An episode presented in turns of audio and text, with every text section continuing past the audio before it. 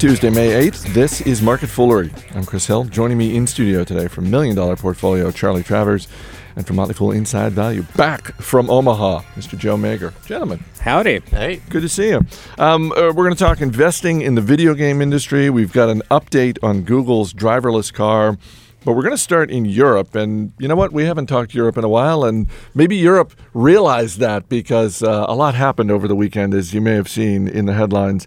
There were elections over the weekend in France and Greece. And basically, guys, the two ruling parties that backed the EU bailout lost. Um, there was definitely an anti austerity theme going on. Um, Joe, I'll just start with you. Now what? Like, where, where are we now? Because it seemed like we were kicking the can down the road for a long time, and it seemed like we finally had a deal in place. And now these elections have taken place. The people of France and Greece have spoken. Oh, I think they've got a smart strategy. The best way to get out of having a massive deficit is not facing it and more wel- more welfare programs. So I I think the voters made a great choice there. Uh, well played, France and Greece. Yeah, my hope here is that the people they voted into office run into the same issues that our politicians do, which is that it's one thing to campaign on something and it's another to govern. And once you get in that position and you have to start making these tough choices, you know, they're not going to be able to go in and fulfill all the campaign promises they had. And in this case, those promises involve less austerity. And I agree, you don't want to go, you know, I'm pretty cold blooded capitalist, but at the same time, you don't want to go hardcore into austerity and throw your economy completely off. And there's a chance of that happening, but at the same time, they do need to make some tough uh, very necessary cuts because they have completely gratuitous social welfare programs. Charlie, what do you think? Right, and there's basically saying no to the austerity death spiral, particularly in Greece. Uh, this is a country that's had five straight years of recession with 20% unemployment, and with uh, people under 24 years old, unemployment's over 50%. Mm-hmm. And they're being told by the IMF and the European governments to rein in spending even more, and they've, they've had it. They can't deal with it anymore. Um, and the problem here is that the bailout that was agreed to in March uh, wasn't just a blank check. The payments come every three months, and they are contingent upon uh, ongoing agreements to rein in fiscal spending, restructure the economy. Uh, and so you got to look at this very closely right now because, uh, you know, as things stand, this is not going to happen, and they might got, not get that next uh, slug of money. Yeah, I mean, this is definitely not. If you look at this as a referendum for an opinion on the state of the euro and whether these guys want to stay involved, it's definitely not a step in the right direction, at least in terms of if you're bullish or hopeful that the euro is going to be able to stay uh, cohesive for the long term. Right. And in, in the reverse direction, the Germans and the IMF are going to hold their own referendum and say no more money's coming to you. And then we'll see what happens. It, re- it reminds me of that Simpsons episode where Bart's like, I'm going to keep kicking. And Lisa's like, I'm going to keep punching. And they yeah. just keep doing it. So when you look at the, the election results in Europe, um, what, if anything, does that do to your investment approach? Does it does it factor in at all? Does it?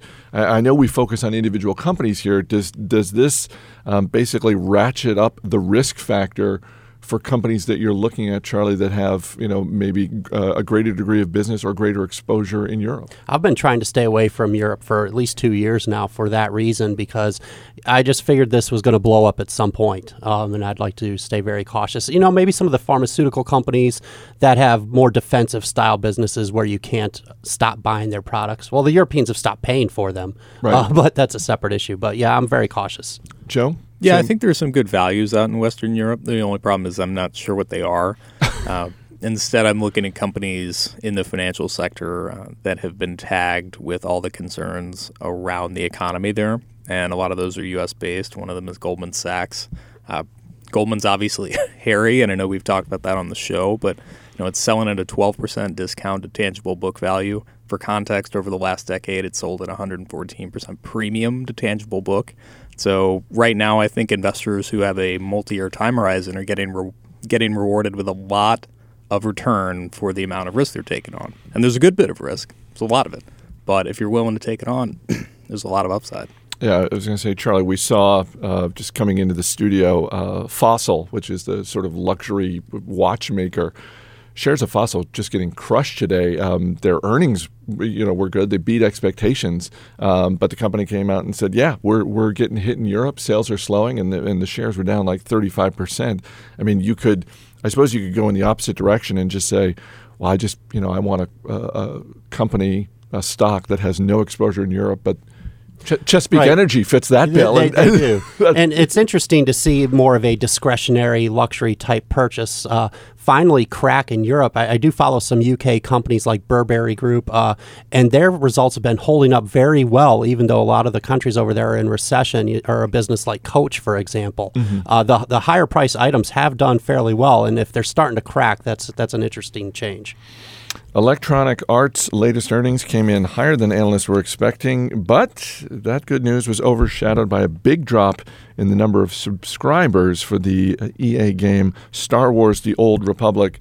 Charlie, uh, in February, Electronic Arts said, yeah, this game has 1.7 million subscribers. Now it's down to 1.3. That's a. Is, it just, Whoops. is Yeah. that just a huge drop? Well, uh, video games are a little bit like socks and underwear; they don't last forever. So, you know, so you buy a video game, you, for yourself. you you play it for a month or two, and then you find something new. That's just how gaming works. It's why these companies have to have a broad portfolio of titles. Yep. Uh, because you know you'll play them for 20, 40, 60 hours, and then you move on to the brand new thing. And that's I think that's what's happening here. Uh, management cited in the call the churn was a lot of people taking trial offers and deciding not to stick around. So the number they are left with is actually people who are on an ongoing credit card payment system. Uh, but we'll see. I know another gaming company that you follow is Activision Blizzard. Yeah. Is it um, if you're Activision Blizzard, obviously you're you're pleased to see that sort of drop off in a competitor, um, but do do they automatically see an uptick? Are people who are dropping out of an EA game automatically going looking for something else? And if so, does Activision Blizzard win there? Well, they they'll win because they have their own attractive titles coming out. Particularly the launch of Diablo three this month, uh, which gamers have been waiting for for a very long time. Uh, but you know. Gamers don't shop by the company; they shop by the title, Yep. Uh, and so EA still has a broad suite of products that people actually want to buy. Um, two more things just when it comes to gaming. Um, one of our colleagues had written uh, an article on Fool.com about Zynga um, and sort of the, the, the price that Zynga uh, paid uh, to acquire another gaming company and how they're seeing a drop off in monthly active users, uh, MAU. Is that, if you're looking at gaming stocks, is that is as bad as it sounds, by the way. yeah, exactly. Um, is is that really the key metric for any gaming company, whether it's Zynga or you know Electronic Arts or Activision Blizzard? Is it like is is monthly active users really one of the key metrics?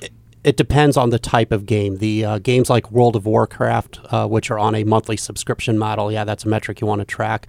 Uh, but a lot of these companies are still selling the one-off games where you'll pay fifty or sixty dollars, and then maybe they'll tack on some extra content uh, later in the year where you, where you pay another ten or twenty bucks for it. Uh, so they not they're not entirely on a digital subscription model across the board. Joe, are you a gamer at all? I mean, I know Charlie is. Uh, it's c- clearly. I think we should expect that when Diablo three comes out, Charlie's going to be mysteriously. I'm feeling the flu coming. yeah, on, exactly. He'll have the twenty four hour flu. But w- what about you? Charlie got me hooked on strategic board games a couple years ago, and I still play a lot of them. I play a lot on my iPad, actually.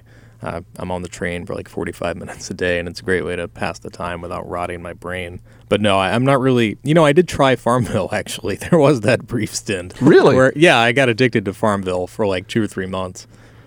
Well, this was when it first started getting hot, and I was just curious, and I was, as an investor who wants to know what's going on, I was like, all right, I'm going to give it a try.